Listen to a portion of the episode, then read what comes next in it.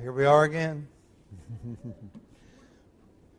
right field, left field, center field. you know, of all the churches, buildings in which I speak, this one is the most challenging because half the congregation seems to be in the right field and left field. And it's hard to not ignore any field. but God is gracious. By the way, aren't we glad to see Lynn here today?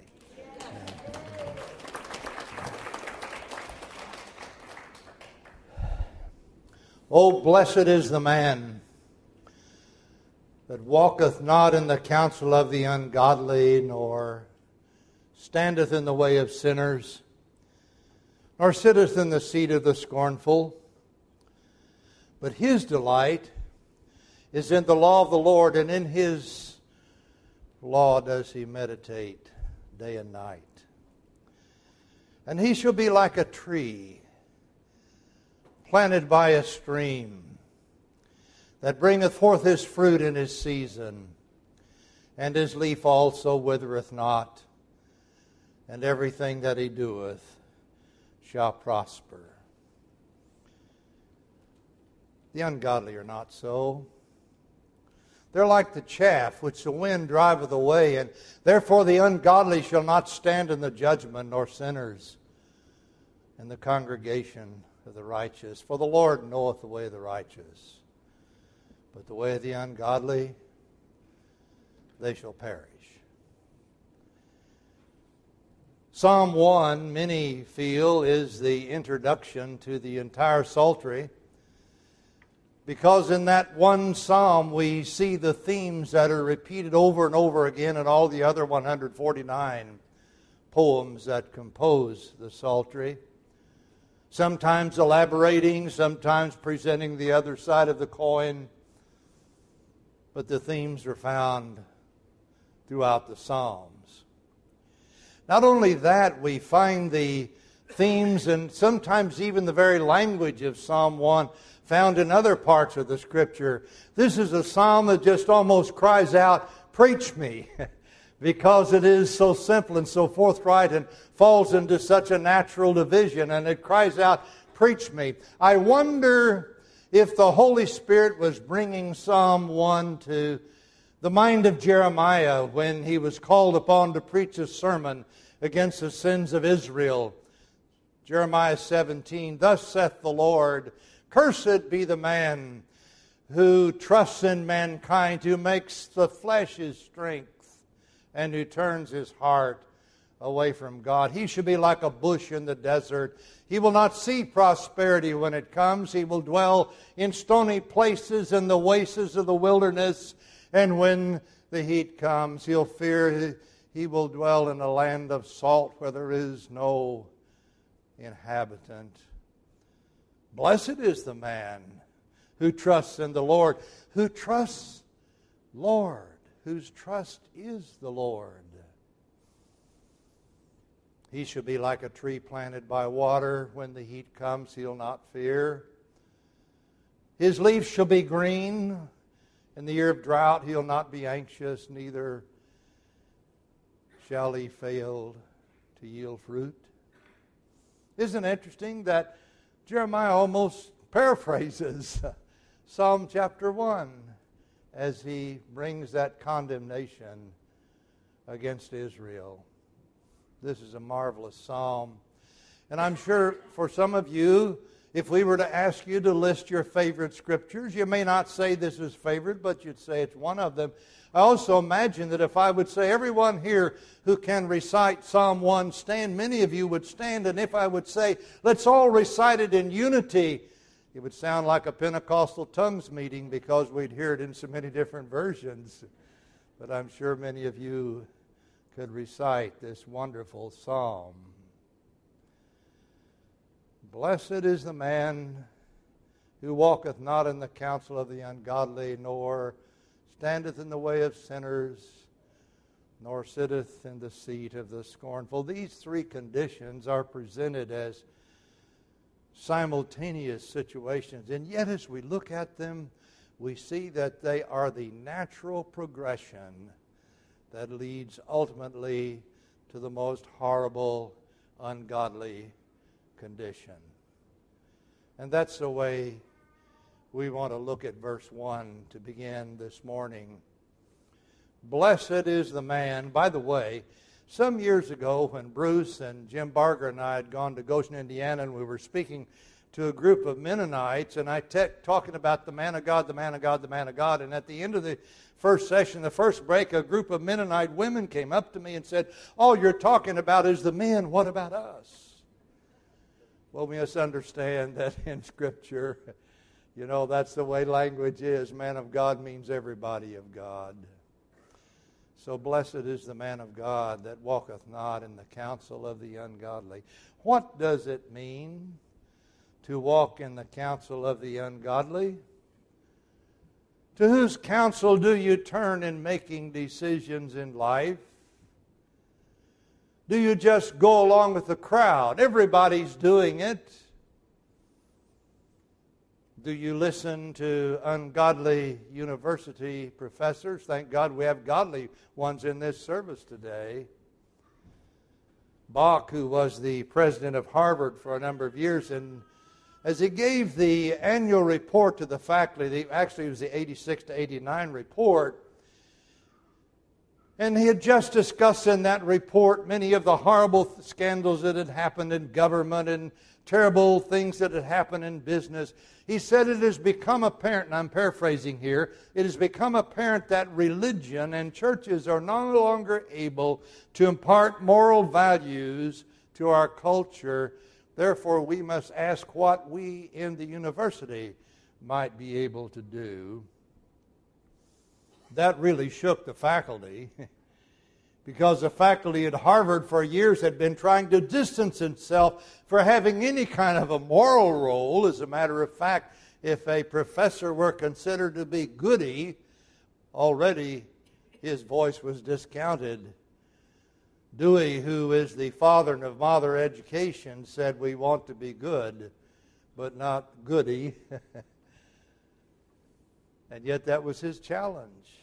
Sad to say, most universities have even ignored that role, disavowed it at times, even gone against it.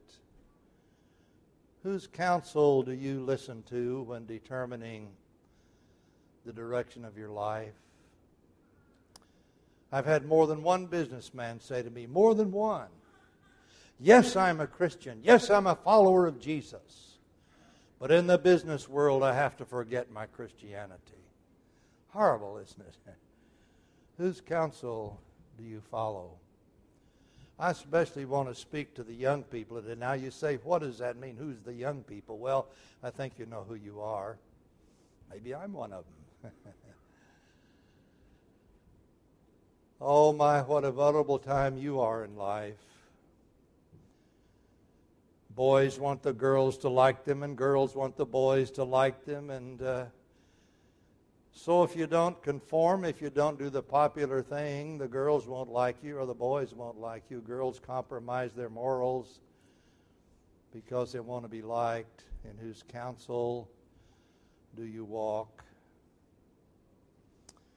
You know, it's interesting to think about the terms that are often been used to describe the in thing. Uh, one period, it's cool. Another period, it's hot. Another period, it's hip. You know, there was one period in which it was copacetic. Now, I don't know whether it's copacetic, hip, hot, cool, whatever. But if you listen to the counsel of some about the end thing, someday you will find it's hot terribly hot. There's a hell at the other end of such a life. Here's an interesting thing about teenagers. How many parents have had a wonderful, beautiful child, and all of a sudden something happens that they become the most absurd human being that ever walked upon the earth? Physiologically, here's why Neurologists, for a long time, thought that the human brain was fully developed by the age of 10. And the only difference between the brain of a teenager and the brain of an adult was an adult brain just had more miles on it. But in recent years, that understanding has been adjusted. Indeed, the brain may be fully developed by the age of 10 or shortly thereafter, but the ability to communicate between the various parts of the brain is not yet developed. You see, for the parts of the brain to communicate with one another, there are certain uh, nerve cells that have to be active, and upon these nerve cells, there has to be something called myelin. Myelin is a fatty white substance that functions, we might say, like the insulation, as the insulation on electric wires and keeps the circuits from shorting out. And if there is a lack of myelin on any brain nerve cells, then that communication cannot take place with effectiveness. Now, it is the frontal lobe of the brain that is the area of the brain that makes judgments good, bad, wise, the consequences of behavior. And you have a fully developed frontal lobe, but in your teen years, you do not have enough myelin on those cerebral nerve cells that enable the frontal lobes to accurately and effectively communicate with the rest of the brain. And so this part may be making good judgment, but the rest of the brain doesn't get the message. And so suddenly some well behaved, compliant child decides to paint his hair purple with green stripes and wear studded clothes and do whatever. Now, it's not until you're around 25 years of age that you have enough myelin on those circuits for them to function well. By the way, the amount of myelin in the human brain peaks at around 50 and then begins decreasing. And so, when you're about 80 years of age, the average person has as much myelin in his brain as an 18 or 19 year old. Now, I'm 83. And you know, that's wonderful, a bit of knowledge. Because sometimes, if I might be doing something and you say, Jim, why did you do that? It's not my fault. I'm a victim of myelin deficiency. but it is important for our young people to be aware of the fact that it is so easy for them to listen to the counsel of the ungodly and be influenced in ways that they would not be influenced when they're 30 years of age. We'll talk about that a little more. But oh, blessed is the man who does not walk in the counsel of the ungodly, nor standeth in the way of sinners. You see, that's the next stage. The first stage of the downward spiral is listening to counsel of the ungodly. The second stage is you don't listen to the counsel of the ungodly anymore because you become one. That's who you are. Your definition is I'm a sinner. And so you start spending time hanging out, lounging, standing around in the middle of the road, shall we say, say with, with sinners. That becomes your company, your environment.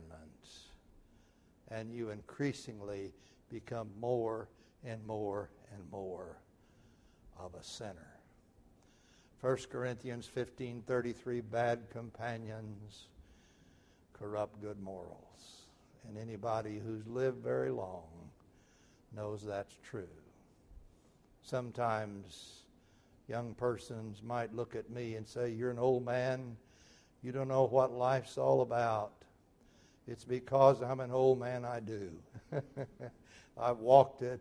I've been there. I've faced every temptation you face, and I've given in to everyone, not everyone, but a number of them.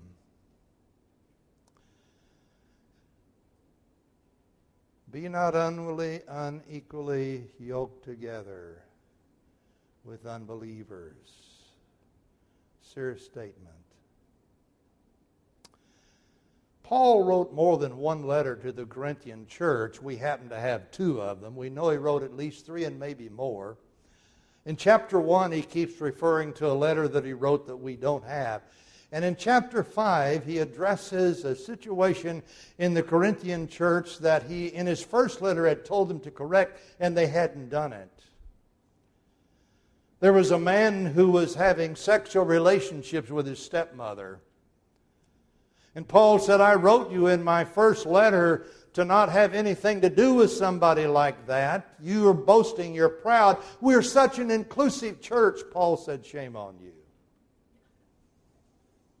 Someone who claims to be a Christian, who is living an ungodly life, he says, Shun them, excommunicate them, do not let them in the door of your meeting. But he said, of course, some of you reading that letter went too far. because I said to not associate with immoral persons, he lists them. And some of you said, well, that means we have to pull away and go hide in a desert somewhere.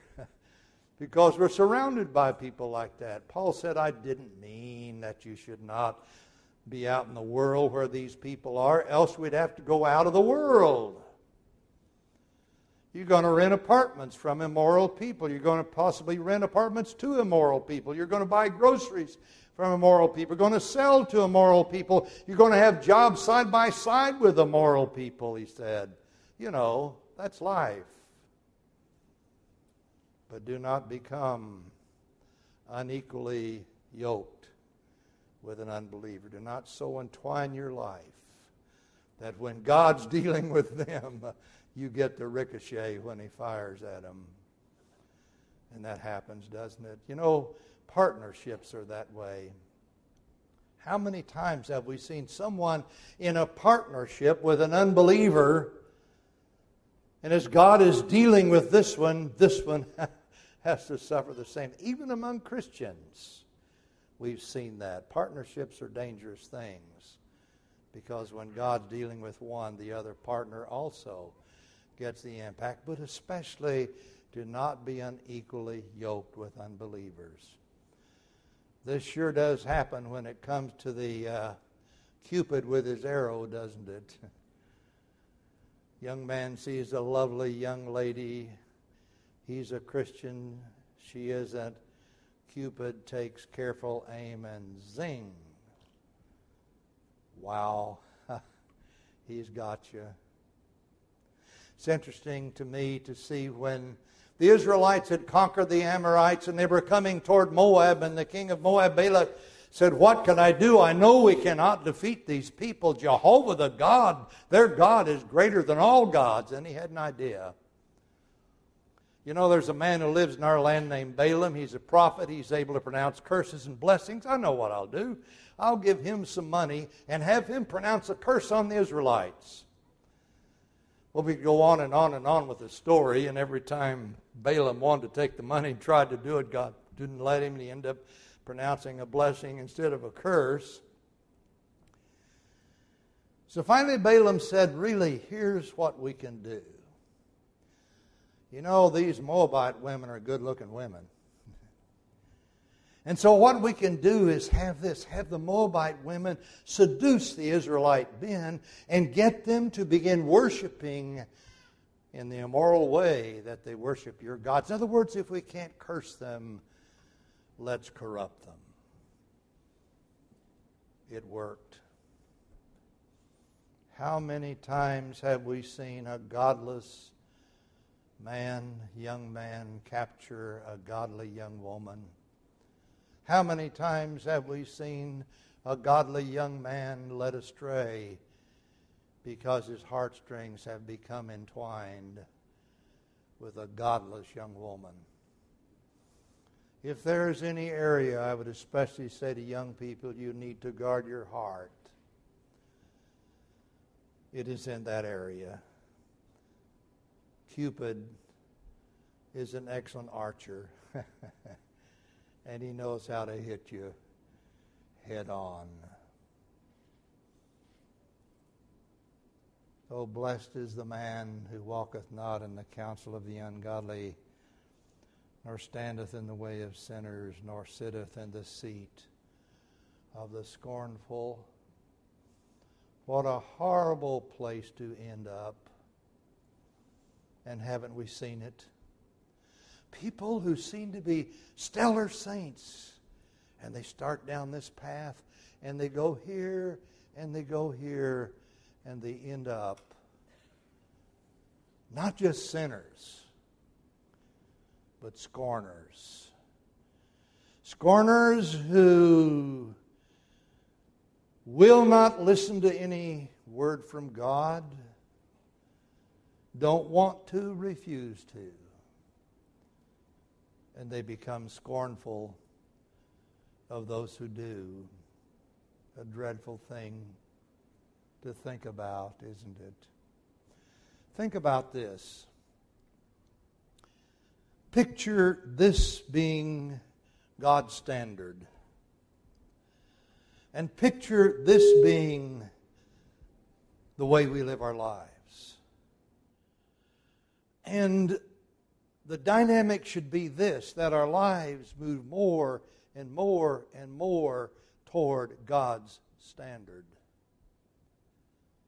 But what happens in the very human world that we're living in today is no, we move the standard toward our behavior, and in time,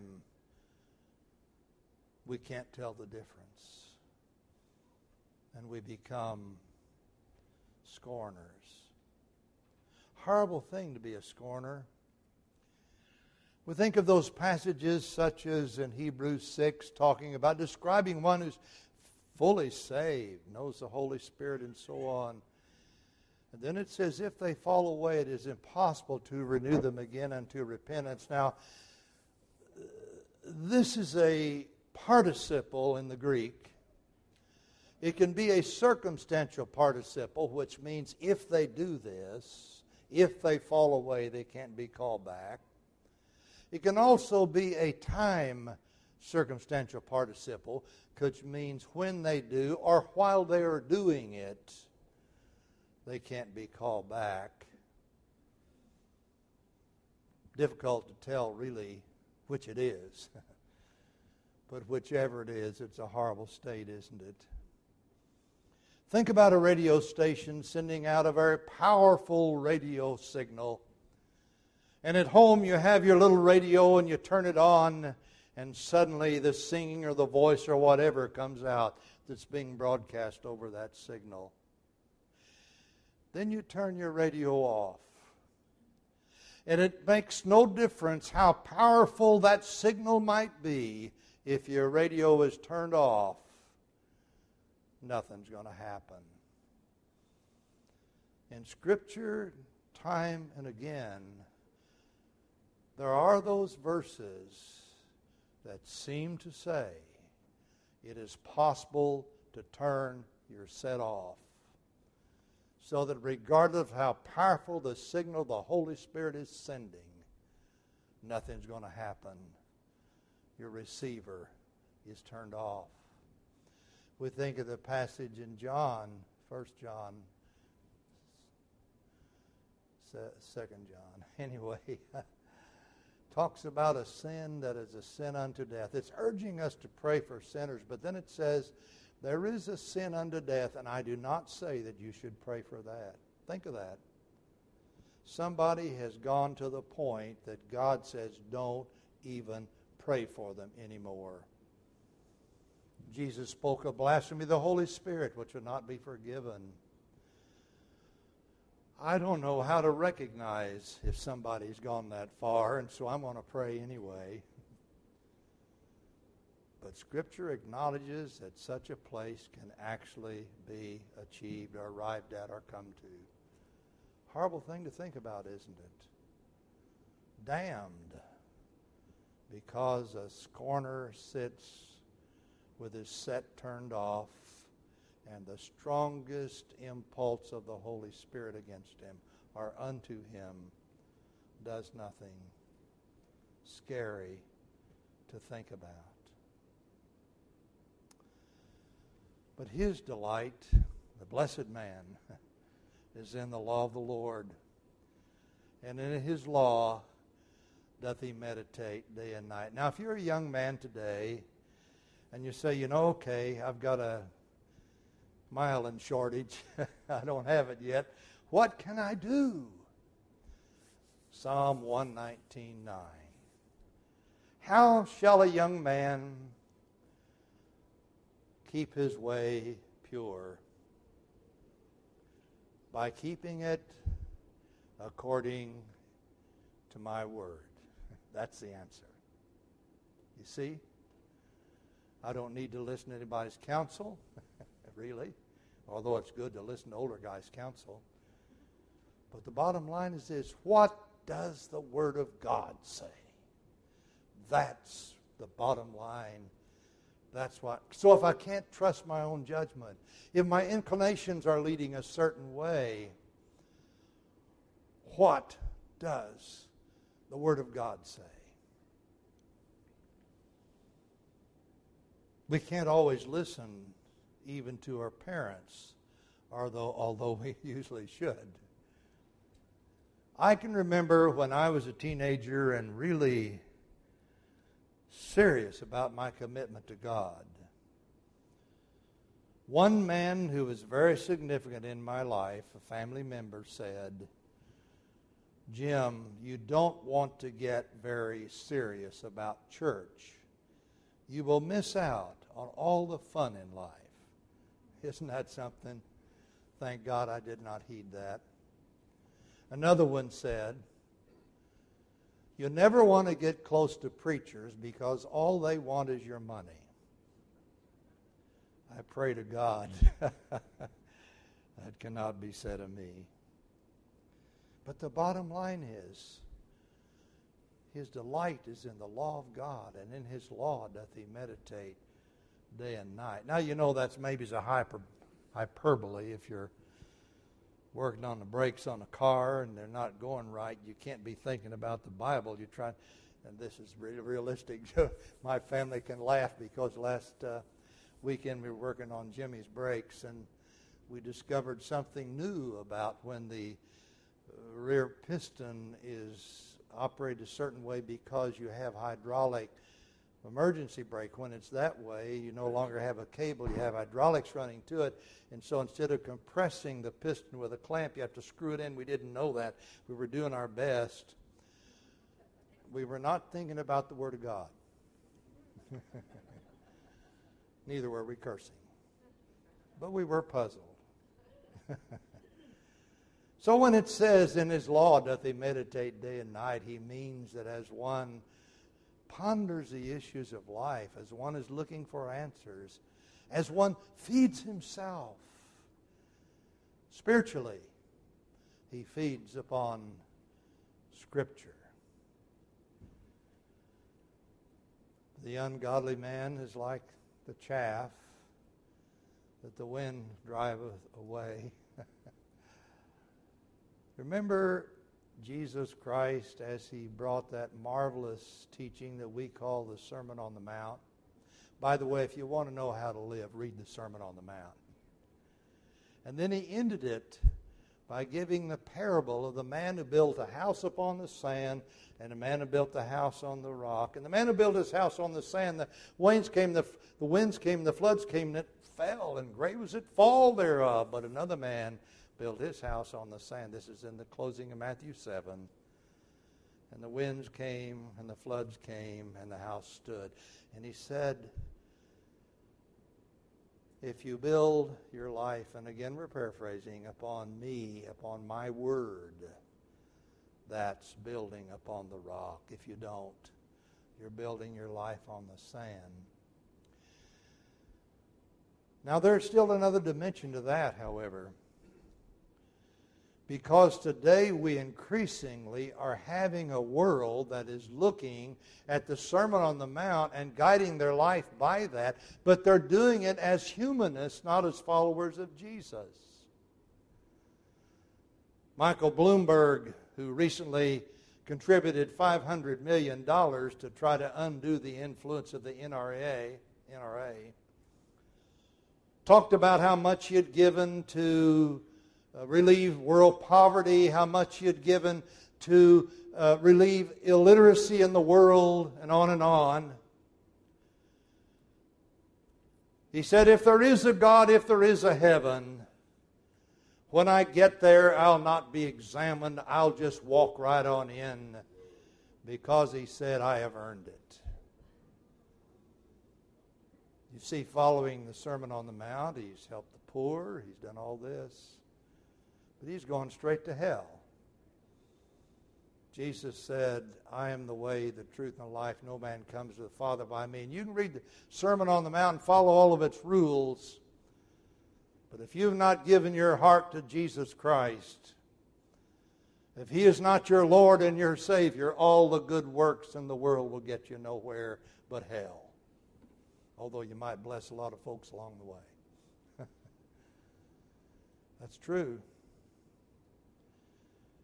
Albert Mohler, the president of Southern Baptist uh, Theological Seminary, recently was invited by the Mormons to speak at the Mormon temple. And in his speaking, he said, I cannot compromise what I know to be true. And you and we are concerned about the direction our culture is going. And then he made this what I think is a marvelous statement. We may not go to heaven together, we may go to jail together. Isn't that a great statement? And that's true. We may go, to, may go to jail with Mormons, but unless they turn to Jesus as the only way, we'll not go to heaven together. Blessed is the man that walketh not in the counsel of the ungodly, nor standeth in the way of sinners, nor sitteth in the seat of the scornful. But his law, his, his delight is in the law of the Lord, and in his law doth he meditate day and night. And he shall be a tree planted by streams of water, that bringeth forth his fruit in his season, and his leaf also shall not wither, and everything he does shall prosper. The ungodly are not so. They're like the chaff that the wind driveth away, and therefore the ungodly will not stand in the judgment, nor sinners in the congregation of the righteous. For the Lord knoweth the way of the righteous, but the way of the ungodly shall perish. Praise be to God.